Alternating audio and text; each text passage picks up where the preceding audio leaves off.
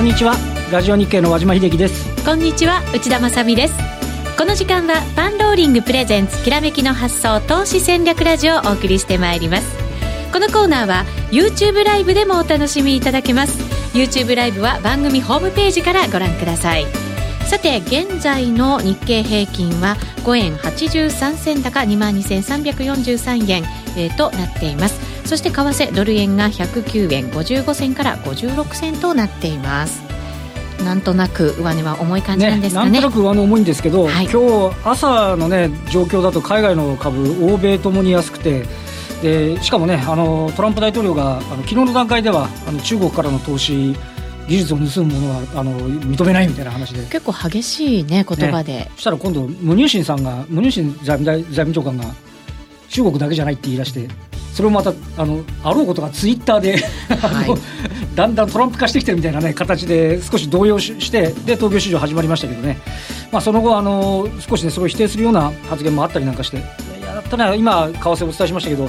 11時ぐらいのところは109円の前半ぐらいまであってね、はい、ちょっと朝方からねちょっと緊張ありましたけど少し落ち着いてるということではありますかね。まだまだ予断も許さないという、はい、そんな感じですよね。そんな相場の中心強い方をゲストにお迎えしました、はい、今日のゲストは大岩川源太さんです。はい源太です。よろしくお願いします。よろしくお願いします。放送では久々ですねそうですよね、ご一緒するのこのメンバー久しぶりです、ね、そうですよね、ですよねこういうやっぱり難しい相場の時はね、くろとに教わらなきゃということで 来ていただきました。今日はいろんなお話いただければと思います、はい、よろしくお願いよろしくお願いします。その前にパンローリングからのお知らせです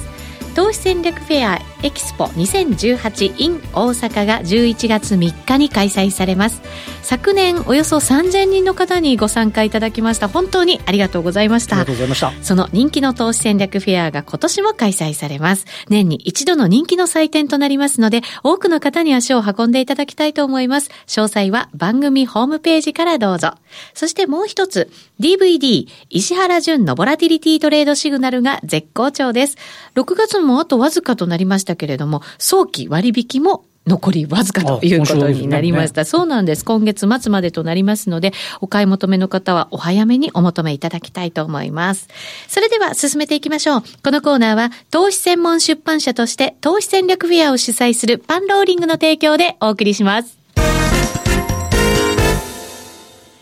さあ、それではまずは株式市場についてお話を伺っていきましょう。日経平均マイナスに転じました3円安、22,333円となっています。為替は109円54銭55銭あたりということになっています。そうですね。で、あの、まあ、ニューヨークダウンとしてもね、300ドル以上下げて、えー、ということなんですけど、まあ、それでも、あの、少しこう、戻してるんですけど、あの、昨日の海外で少しこう、警戒しなきゃいけなかったっていうのは、その、いわゆる、えー、アメリカに向けてのその企業への投資を認めるみたいな話になって、はい、えっと、例えばネットフリックスが6%安ですとかね、エヌビディアが5%安とか、これまであの、えっと、えー、米中の貿易戦争があったとしても、えー、なんて言いますかね、プラットフォームが完成されてて、どうせ私たちのところ使わなきゃダメでしょ的なところは、関係なしに買われてたんですけど、あの、投資すなみたいな話になって、少しね、こう、警戒感が出て、例えば、エヌビディアに関しては、ソフトバンクのビジョンファンドが、投資をしてたりするわけで、はい、あの、おそらく、あの、無入信さんの言うのは、そういうことを言ってるんじゃないと思うんですけど、要は投資すなみたいなこと言われちゃうと、やっぱり少し、えー、どうなのっていうふうに警戒されるということで、これまで踏ん張ってたね、先週まで最高値なんですけどさ、ナスダックがちょっとふらふらっと来ているっていう部分で、はい、まあこのあたりも警戒されたし、されましたし、で、あと、あの、例えばその、えっ、ー、と、米中という話であっても、えー、テクノロジーのところもダメなのかっていう話になると、えー、日本からね、FA 機器とか半導体の装置とかガンガンいってるところが、それも鈍るんちゃうのみたいな話になって、うん、ちょっとね、そうした部分を、ここのとこずっと警戒してるんですけど、やはり今日の朝方、あの、少しね、あの、またまたドキドキしましたけど、えー、少し落ち着いてはいると。まあ、ただ、あの、日経平均は5月の安値来てないんですけど、トピックスは5月の安値も昨日の段階で来ちゃってるんですよね。はい、あの、少し、あの、全体としては、あの、全銘柄の値動きを示すトピックスが安値を切ってるということ時点で、トレンドとするとね、ちょっとやや、えー、下向きなのかなっていう一方、今日実はこのまま取引を終えると、東証リート指数は年初来高値なんですよ。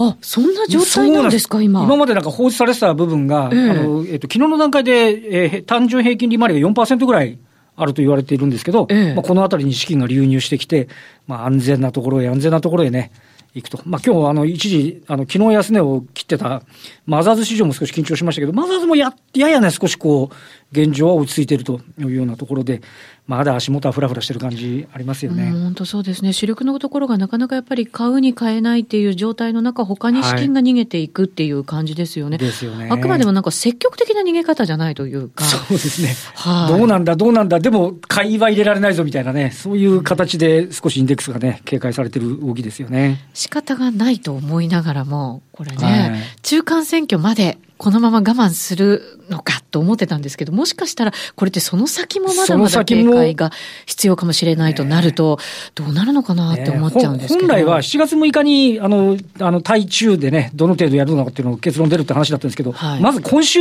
末にかけて、あの、なんか出てくるようなね、話もしてますんで、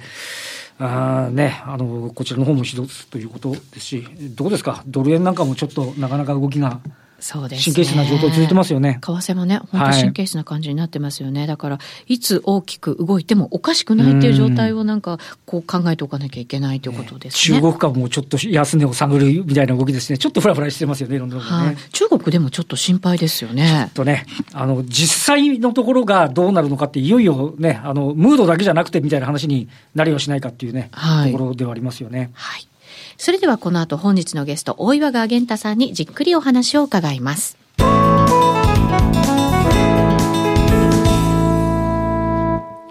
改めまして今日お招きしたゲスト、大岩川源太さんです。よろしくお願いいたします。よろしくお願いします。よろしくお願いします。源太さんどうですか？今の相場。どんなふうにご覧になってます？まずは。いやなんちゅうかな、この理由、先ほどの話も、こう、貿易の話もあったんですけども、なんか今の時期は悪くとって、ちょもうちょっと過ぎたら、あの、え、関係ないよみたいなんでやってるじゃないですか。すねはい、だから、あの、そのニュースとか、その記事の価値が、あの、こっちが理解できなくなっちゃう。うん、いや大事なことっていうのは分かってるんだけれども、あの、前に言った話をもう一度ここで出すのとか。ね、うん、で、でも今週の場合は、例えばカナダがもう報復し始めるかとか、はい、EU がちょちょうどつばぜり合いのところだから、まあ神経質になるのはわかるんですよ。はい、にしても、だから関係のない株式を買ってたのに、そっちの方がよく下がるという。ね、あれはちょっとこう、意外感がありますよね。だから、日今 NT 倍率が非常にこうあるんで、ね、うん、だからそれの是正をしようとしているところに、なんか、まあ、中古では日経平均が重たくなりますやん。はい、重たくなってきたというのを、銘柄が重たくなってきたような形になって売っちゃってるんで、うん、ちょっと過剰反応というふうな気がしますけどね。うん、過剰ですか？うん、だって、日経平均としたら、まあ、今日なんかでもこれ終わりが、あね、2000、あすみません、2400円弱まで一回突っかけるか、それとも大引けが300円割れるか、どっちかだと思うんですけどね。だから60円ぐらい、360円ぐらいで引けるか、まあ逆に300円ちょぼちょぼになるか、まあ、どっちでもいいと思うんですけども、そその細かいところを一生懸命みんながこう考えるようになっちゃって、明日どうなるってあんまり言わなくなりましたよね。なるほど、なるほど。だから、ここまで現物を売っちゃうと、明日は戻るだろうみたいな感じがなくって、今、強弱があるんで、今売っておくという形になってるんですよ。だから、売られ始めたら、今日は戻らないだろうと思ってるから、全然買いが入らなくって、なるほどで、そのまま行った気になっちゃう。うん本当だったらもうちょっと先を見て、じゃあ仕込もうかっていう人たちが出てきてもおかしくない。だからデートレが上手くなったんですよ。今弱いとか、今強いとかいう判断が非常に上手になって、あ、ここは買っても上、ここで売りがあるなと思ったら手を出さないんで、そのままストーンとこう、落ちちゃうという。だから、で、気がついたら落ちてるもんだから、え、どうしようかなと思っても、じっと見てたら、ま、また売りに来るという形になるんで。うん、だからバイオなんていうのはもう本当にモチベーションの壁じゃないですか。そうですね。1000円ち言われたら1000円やけど、300円ち言われたら300円のような気がするし、し、だからそういうモチベーションを大事にする株式はもうどんどんどんどんこう売られてるんで、むしろあのトランプさんよりか問題は個人投資家にあるような気がしますけどね。確かにね、ちょっとメルカリもなんかしこっちゃった感もね、ちょっと若干あるのかなっていう部分いや、そうですよね。だけど、まあ、よく頑張りましたよ。いや、ああいう図体のでかい形がね。だから、まあ、ある意味で、えー、ね、資金がそっちに行っちゃってるなんていうことを言うんですけども、それも一つの、まあ、理由であって、それしか動かないんだもん。そうですね。活況だったら別にそんなこと誰も言わないですもんね。そうですよね。はい、で、今日なんか特に週、あ月末受け渡しですから、はい、そうですね。ね、だから、それ考えてみると、ディーラーとかが参加してない場合にはよく頑張ってると思うんですよ。なるほど、なるほど。うん、だから普通だと、ここの時間帯からつるっと落ちていくんですけども、はい、それ落ちないですからね、こうやって見てると。だからそれを狙って、先ほどから先物とかバンと売られるんだけど、じわっとこう買い物が入ってくる。ということは、えー、ある程度月末は今まで売ってた人が買い戻しも入ってるし、そそれ考えると、だいぶ正常になってきたと思うんですよ。なるほど、なるほど。うん。だから面白いんじゃないかなと。うん。ここからは少し期待はしたいなっていう感じですか？いや、期待じゃなくて、動きが面白いなっていう。NT ボリツの12.9っていうのは1999年以来だって言いますよね。そうね。懐かしいですよね。ですよね。うん歴史的なね、数字だと。はい。えー、というところで大、大岩川源太さんにお聞きしたいのが、今日のテーマ。はい。はい。どんなことをお話しくださるんでしょうか？いや、どんなことっていうことはないんですけどね。例えば、大岩川源太って言ったら、まあ、投資カレンダーにああ、もうまさにね。まさになるんですね。はい、で、まあ、今日は投資カレンダーというよりか、あの私が自分の塾で使っている、あのまあ、投資歳時期の方をちょっと用意したんですけどね。投資歳時期ですか、はい、はい。で、その6月のところをこう見ていただきたいんですけどもね、これ、14日、20日、26日とこう斜めにこうポイントの日がバーッとこう来てるんですよ。うん、これみんな大安なんですけどね。本当だ、偶然ですよね。うん、あの、ね、ちょうど今ね、皆さんもこれ参考になると思うんですけども、なんかね、ここ数年ね、あの、投資のリズムが大安にみんな当たってますよ。へだから、ね、変化日みたいな変化日になりやすいんですよ。全部が全部じゃないですけどね。でも、まあ、あの、後でチャート見られたら分かるんですけども、20日から相場下がってますし、きっちり売られてますし、14日から瞬間戻って、またこう落ちたりとかあるんですが、で、ね、で今日26日でしょ？はい。これもまたポイント。ポイントの日になってるちなみに、ポイントの日って何よっていう方もいらっしゃると思うので、そもそもポイントの日とは？だからね、あの、今度パンローリングさんで、あの、勉強会みたいなのを作るんですけれども、あの、投資って皆さん、チャートとかファンダメンタルズとかが中心になるじゃないですか。勉強するっていうことになると。でもそれって格論なんですよ。もともと買っていい時と買っていけない時があるわけよ。はい。あの、例えば外国人が今からね、売らなくちゃいけない時期に、それに一生懸命和島さんと僕が向かっていたってやられますよね。はい。まあ、まあ、内田さん強いから大丈夫。打ち負かしちゃうかもしれませんけどね。打ち負かしちゃうかもしれません。そんなわけないじゃないですか。はい。腕力ありますからね。腕力でいいんですか？そこないですか？あ、それはない方に一票。だだけど、その、なんというかな、そういう投資の需給のリズムというのがもともとあるんですよ。だから一番簡単に言うと、株式って絶対ないじゃないですか。絶対はないじゃないですか。はい、でも、絶対があるのは、例えば、あの、運用の始まり、うん、運用の終わりというのはこれ絶対あるんですよ。だから、その絶対に向かって運用主体の人たちがどういうふうに動いていくかということを考えるんですね。だから、これと、ポイントの日というのは実は過去の高値、安値、で、私の独特のこう見てるところとかがあって、バイオリズムなんですよ。その波をこう取って、ポイントの日をこう作っていくんですけれども、はい、だからその日は商いが変わりやすいんです。うんね、悪口言う人はポイント日になったらみんな株が下がるって言われるんですけど、株下がってるけど、今日なんかのやっぱりちょっと戻るじゃないですか。そうですね。だから、そういう、その、なんていうかな、基礎を知って、ね、物の流れ方を知って、こうやっていくと、このポイントの日とか投資カレンダーっていうのは役に立つんですよ。まあ、例えばね、はい、あの、7月の、えー、グラフがあるやつがあると思うんですけど、はい。あれの一番最初にね、日経平均の陽線月と陰線月というのがあるんですよ。一番下の左のところね。はい。これ見ていただきたいんですけども、あの、7月に株が下がるという時には、7月の最初株高いじゃないかと。はい、で、ね、これ、陽線月の時は最初下がって後高いですよね。これなんでと思うかということです。うんつまり前半と後半、投資の仕方が違うっていうことが正しいんであって、あの下がってると後から上がるというふうに解釈すると、これ間違いない。うん、本当は、えー、7月になったら、あの6月の終わりで、まあ、欧米の年金、これ運用が中間決算で一回止まって、で、そこからスタートになるでしょ。ところが7月の後半になったらバカンスですから、あうん、だから売らなあかん時には一気にこうバサーっとこう売りが出て、で、それが終わっちゃうと、今度はフリー、売りすぎてフリーになってるから、こうじわっと戻る。買っていく。うん、買っていく人が多い。つまり、あの、一般に考えたら安いよねというふうなことになるんです。うん、7月っていうのは、じゃあ、えっ、ー、と、まあ、例年、慣らしてみると、安い陰線好きの方が多いっていうことになりますか？ということはさ、ね、7月の最初にわっと買って、はい、で、そのまま休んじゃうから7月の後半に向かって下がる。なるほど。そういうのが、その、例えば途中で7月は変わるんですよというふうにだけ覚えるんじゃなくて、今のように運用する人の立場で考えてみる。で、今、外国人中心だって、あんだけ口酸っぱいぐらいまで言われてるのに、外国人のことを知らないとか、ね、あのいろいろあるじゃないですか、あのまあ、黄色い外国人さんもいればね、あの目の黄色い外国人さんもいらっしゃるし、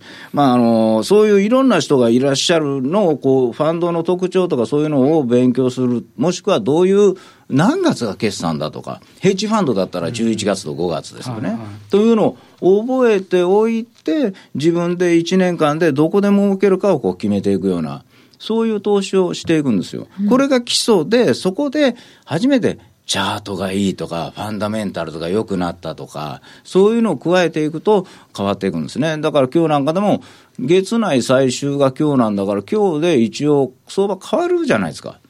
ところが昨日、はい、昨日、なんか今日下がるような気したでしょ。だから、処分しちゃってるんですよ。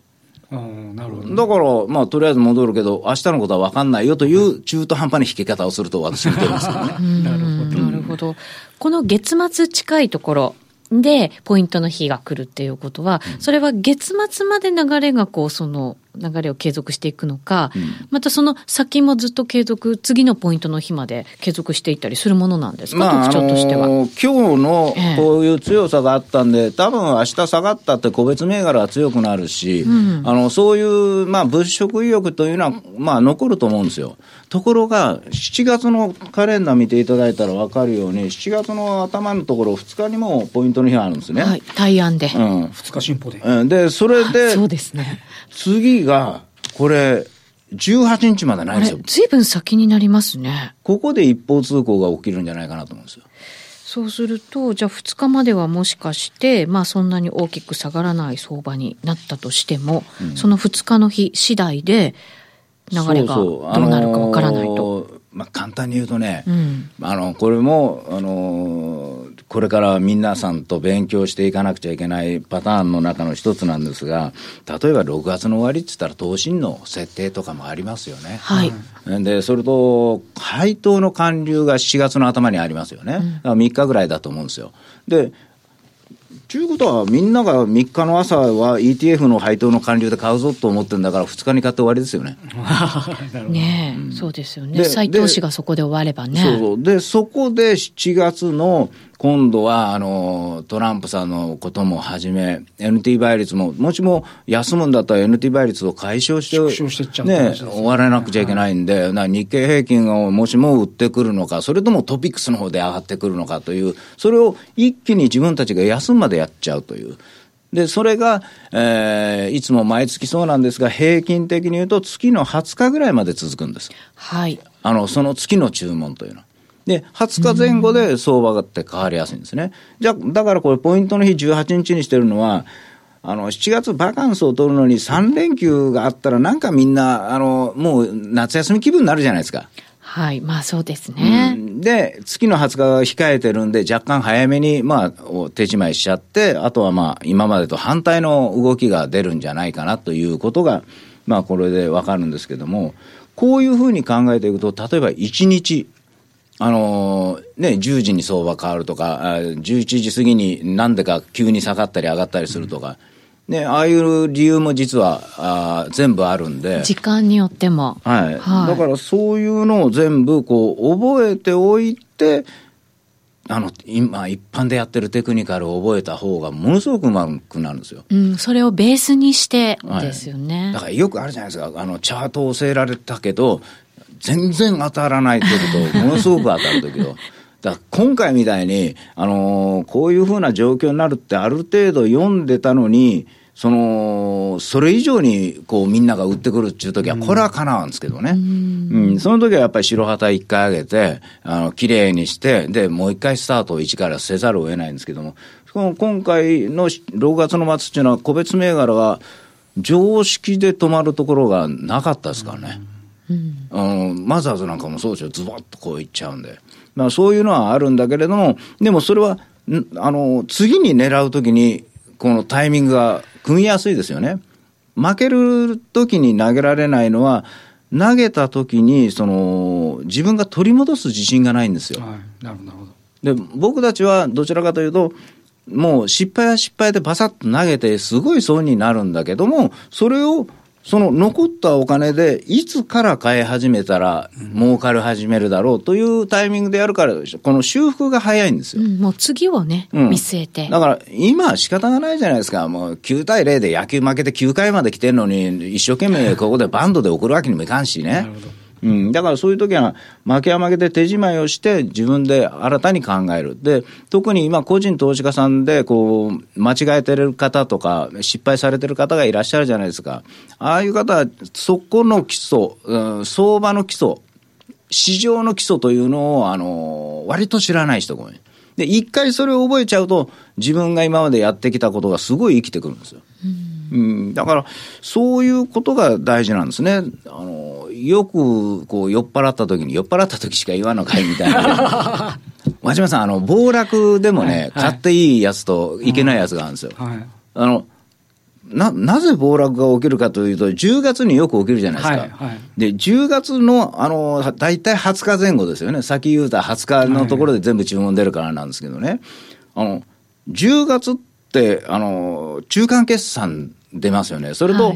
経済の見通しみたいなのもこう出るじゃないですか。はい、で、11月にはヘッジファンドの決算が控えてるわけです。売らなあかん。処分せなあかん。買い戻さなあかん。なんかあるんですよ。で、こう12月がこう政府とかそういうものの、おまあ、決済がある。で、内田さんがね、12月担当として、ね、10月に悪いものが出て、ちゅうことは11月の連中が売りに行くと思ったら、その人らが売った後、親切に売りに行く人かどうかですよ。買いたいですけど、ね、なんで。売らなあかんつって。私も売らなきゃいけないんですか？ルールを把握しようや。え、何？じゃあ、運用者と思って12月。自分が運用者12月の売らなくちゃいけない担当者と思ったら、はい、11月の人が10月のこの悪い数字を見て、11月まで相場が持たないと思ったら、11月に売るんじゃなくて、10月にも売っちゃう。先に売りたいですね。ねそれを見越すと、先に売らなあかんと思って、12月の人も一緒に売っちゃうんですよ。ああ、だから集中するんですかだから、あの、ブラックマンデーとかが20日ぐらいにあるんです。逆に10月高い時もあるんですけどね。そういうのが集中しちゃうんですよ。でもそういう時って、あと売る人がいないわけだから、はい、10月の暴落は買いなんです。なるほど。季節的なものいや、だからそういうふうに、そういうふうに、まあ、需給を覚えておくのあともう一つは3月ですよね。3月の急落は戻ります。うん、3月の急落っていうのはどういうふうに3月決算があるのと、ええ、3月決算があるので売らなくちゃいけない銀行に対して、今度後ろに待ってるのが、あの、5月の中間決算ですね、ヘッジファンドの。こういうものが一斉に出るんです。うん、で、ちょうど買い手控えの時期じゃないですか。はい。あのだって3月で締めなあかんのに、さっきみたいに買われたらたまったもんじゃないですよね。だから、そこで売られるやつというのは、一回ぐっと戻る。ところが、6月とか、その、1月とかのスタートでざっと下がるものは、実は運用のスタートだから、売りスタイルで来られてるものに対してこう向かったってやっぱりこれは難しいんですよ。うん、だから、あの、そういう運用のスタートの時に、えー、こう売られたりするのは買いにくいんだけど、運用の手仕舞いの時期に、こう、売られたりするのは買い戻してくると。だから今日なんかでもこう、大引けに関して本当だったら力がないはずなのにぐっと食って、少し上をね、こう持ってくるだろうなんていうのは、やっぱりもう今日みんな怖がって先に売ってますもん。だから、その分だけ売って買い戻さなあかん人も多いんじゃないかなと思ってるんですけどね。それがいい形で、あの、380円とか400円突っかけるような形で終わると、明日期待できるんですよ。うんうん、で、それでも売られるっていうような形になると、ちょっと面白くないかなと思うんですね。はい。ちなみに今の日経平均は22,362円23円高ということになっています。トピックスは3ポイント高、1731ポイントということになっています。それではここでお知らせです。トレードステーション1万人突破記念セミナーと称しまして、7月22日日曜日に番組レギュラーでもある B コミさんこと坂本慎太郎さんや石原淳さん、累計30億円を稼いだ証券ディーラーのユージさんのセミナーが開催されます。すでに400名近くの方がお申し込みをくださっているということでございます。ありがとうございます。定員もありますので、お早めにお申し込みいただきたいと思います。詳しくは番組ホームページでお願いいたします。そして、えー、本日番組にお越しいただきました玄太さんの上昇投資家育成スクールを現在パンローリングで準備中だというふうに伺っています。すごい名前ですね。上昇投資家育成スクール。この漢字にすると上昇になってますけどもね、はい、僕らの場合常に勝つの方の上昇だったんですよね。なるほど、なるほど。うん、まあ、これ私、あの、え、間違えてるんですね、これね。いや、どっちでもいいです。私、あの、どういう題名になるか分かってないんで。だけど、まあ、常に勝つの上昇、損をしないようにね、もしくは、あの、損を早く取り戻せるようにというセミナーをしようと思って。うん大きく損しないで、その後しっかり取り戻せる。そうですね。失敗したとしても。はい。はい。何かコツがあるんですかね、うん、そういう、なるためには、まあ、さっきから何を話してたかなということになってますけどね。大きな流れを時給を知って。そうそう。とか、まあね、投資のタイミングを毎日あるし、毎週じゃ毎、月曜日とか火曜日とか全部癖があるんですよ、あれ実は。曜日とか時間とか。うん。でそれともう一つはあの外国人とか相手を知るっていうことです、うん、でもそういう癖もあるんですけどそうならない時ももちろんありますよね。ならないというのはその癖を覚えるんじゃなくて、はい、なぜそういうふうな動きになるかというのを覚えるんです。そんなら環境見たらあこれは違うぞということが判断できるんですよね。そこに対するこう違和感、こうなって、えー、当たり前なのにそうならないことの違和感。うん、あの、例えば明日売らなくちゃいけないって決まってて、で、相場がもしくは悪かったら誰でも今日売るって。うんね、そういうところがこう常に出てて、で、ちょうど今、今回も昨日今日非常に個別銘柄悪いじゃないですか。そやけど、それ、ディーラーの動けない時ですからね。あなるほど、なるほど。うん、それ考えてみたら、まあ、なんか